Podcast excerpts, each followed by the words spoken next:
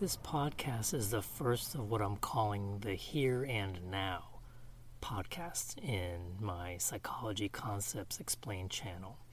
And this is based on student feedback that they would like to hear me talk about current events. Well, I offered that up as an option, and many said yes, and how the current events might relate to psychological principles we're studying throughout the course in either intro to psychology or lifespan psychology or applied to other courses and fields in psychology.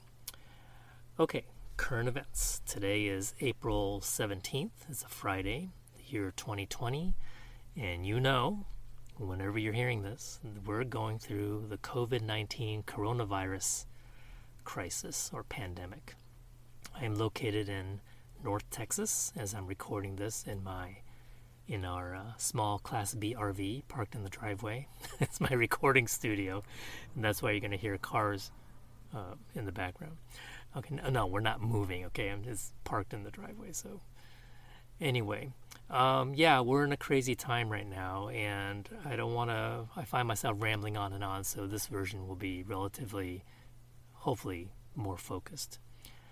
Okay, now at this point, and because I'm talking about COVID 19 it doesn't make me a COVID 19 expert. What I want to relate to are some things we're hearing in the news and how that might relate to research methods, for example. And and some of the things you've been reading about in your textbook might you might see it reflected in the news. For example, uh, we're hearing a lot about testing vaccines or possible treatments or using existing medicines that were used for other things and testing it to see if it works on patients who have the virus. Now, we're told that we have to wait for something called a randomized control trial, right? To test these medicines or vaccines. So, what does that really mean? Well, what we already have out there is what's called anecdotal data.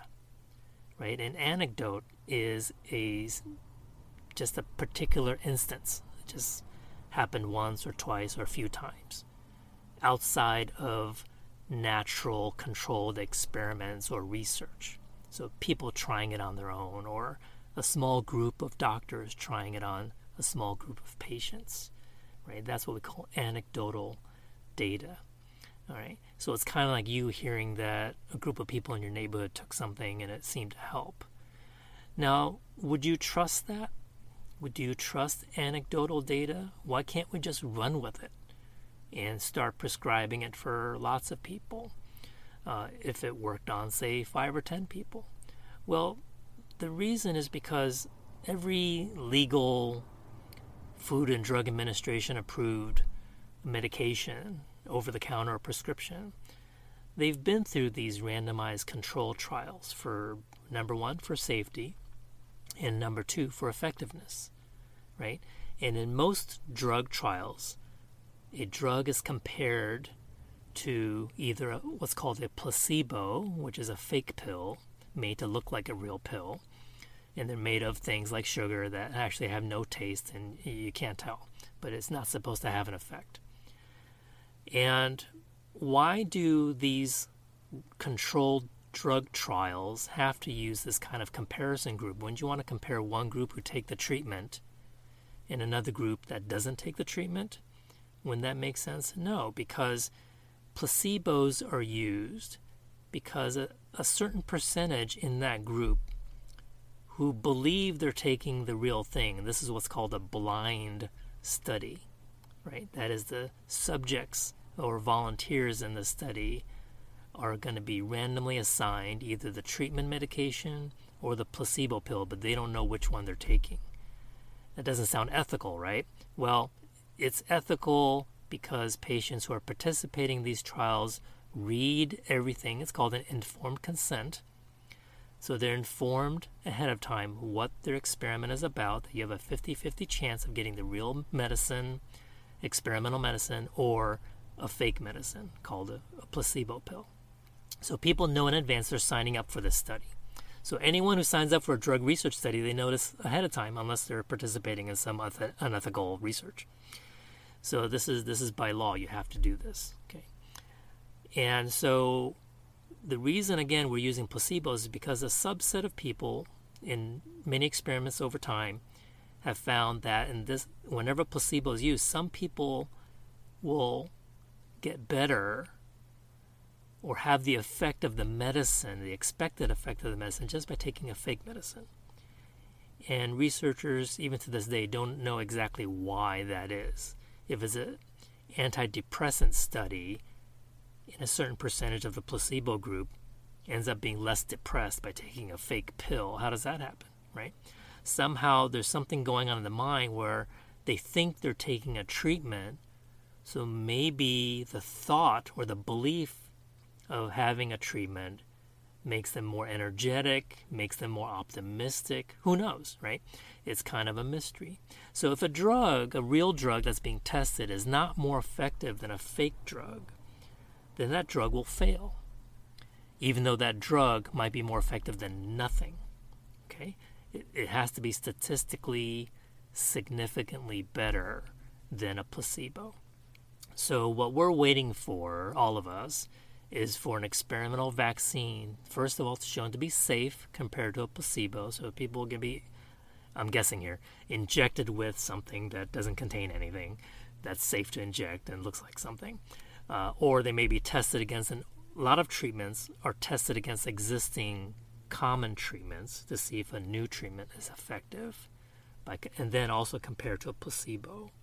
Now, there are some circumstances where using a placebo is unethical if we're talking about a life saving medication. That's why these vaccines are going to be tested on healthy people to begin with? You could make the case that, well, if someone has a chance of dying, let's just give them this experimental drug that is already legally available for other purposes. And if the government allows the physicians to prescribe that, then yes, they can try that. That is ethical to do, right?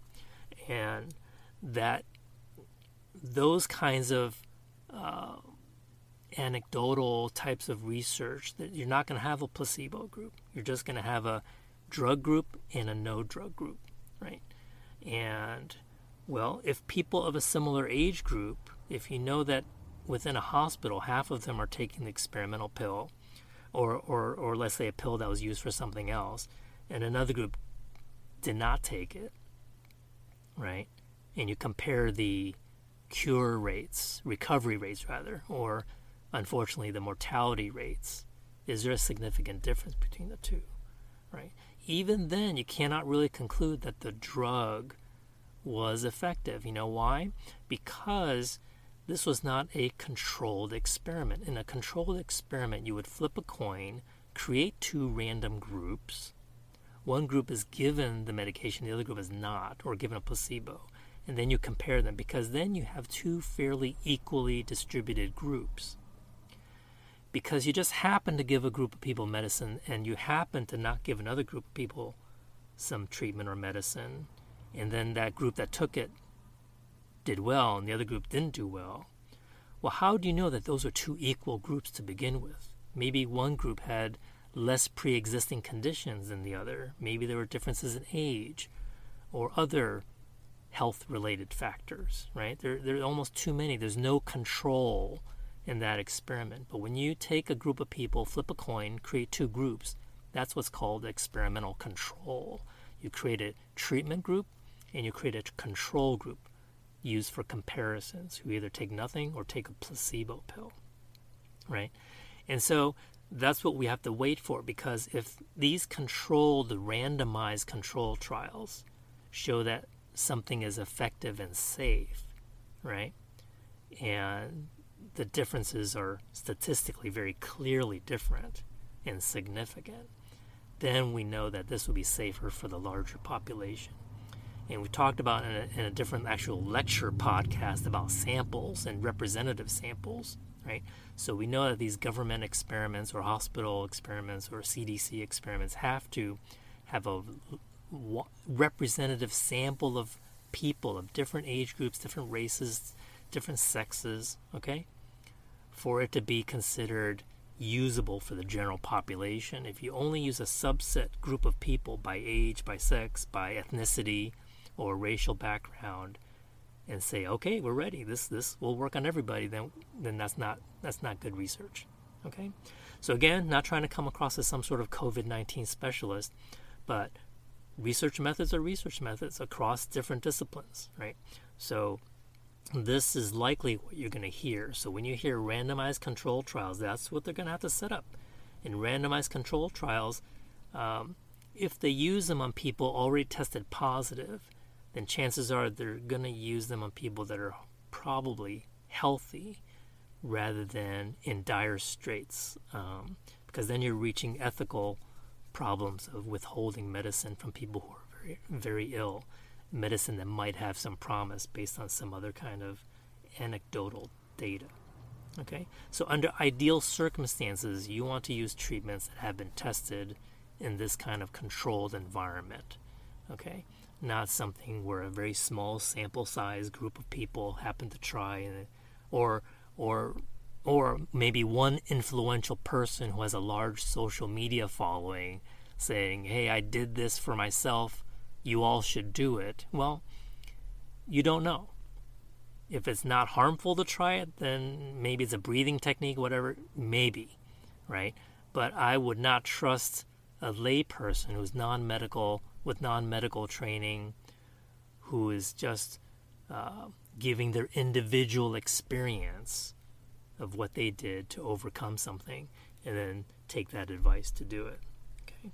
Um, so this is part of critical thinking. This is part of thinking like a psychologist, um, knowing what the data is being used for, how it's collected, what kind of studies to trust, what kind of examples of research not to trust as much. Okay. Anyway, so I, I didn't want to turn into a huge long lecture podcast, but this is just um, the first example of a here and now podcast where I talk about current events and how it might relate to psychology. So I hope you find that useful or interesting, either way. And this is Dr. C, and I'll talk to you later.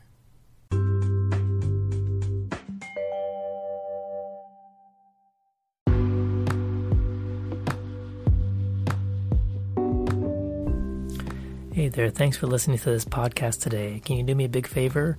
Um, just so that this podcast gets heard by more students of psychology and other people interested in the field. Uh, go to Apple Podcasts and put a little rating there if you like and uh, a brief um, review. Okay? And you can also contact me directly using the links in the description, whether it's Twitter or email, with any suggestions or feedback that you may have to make the show better. And uh, if there are any topics you want me to talk about, I can add them. And if you want to support me by buying me a coffee, the methods are listed in the description as well. Again, thanks and have a great day.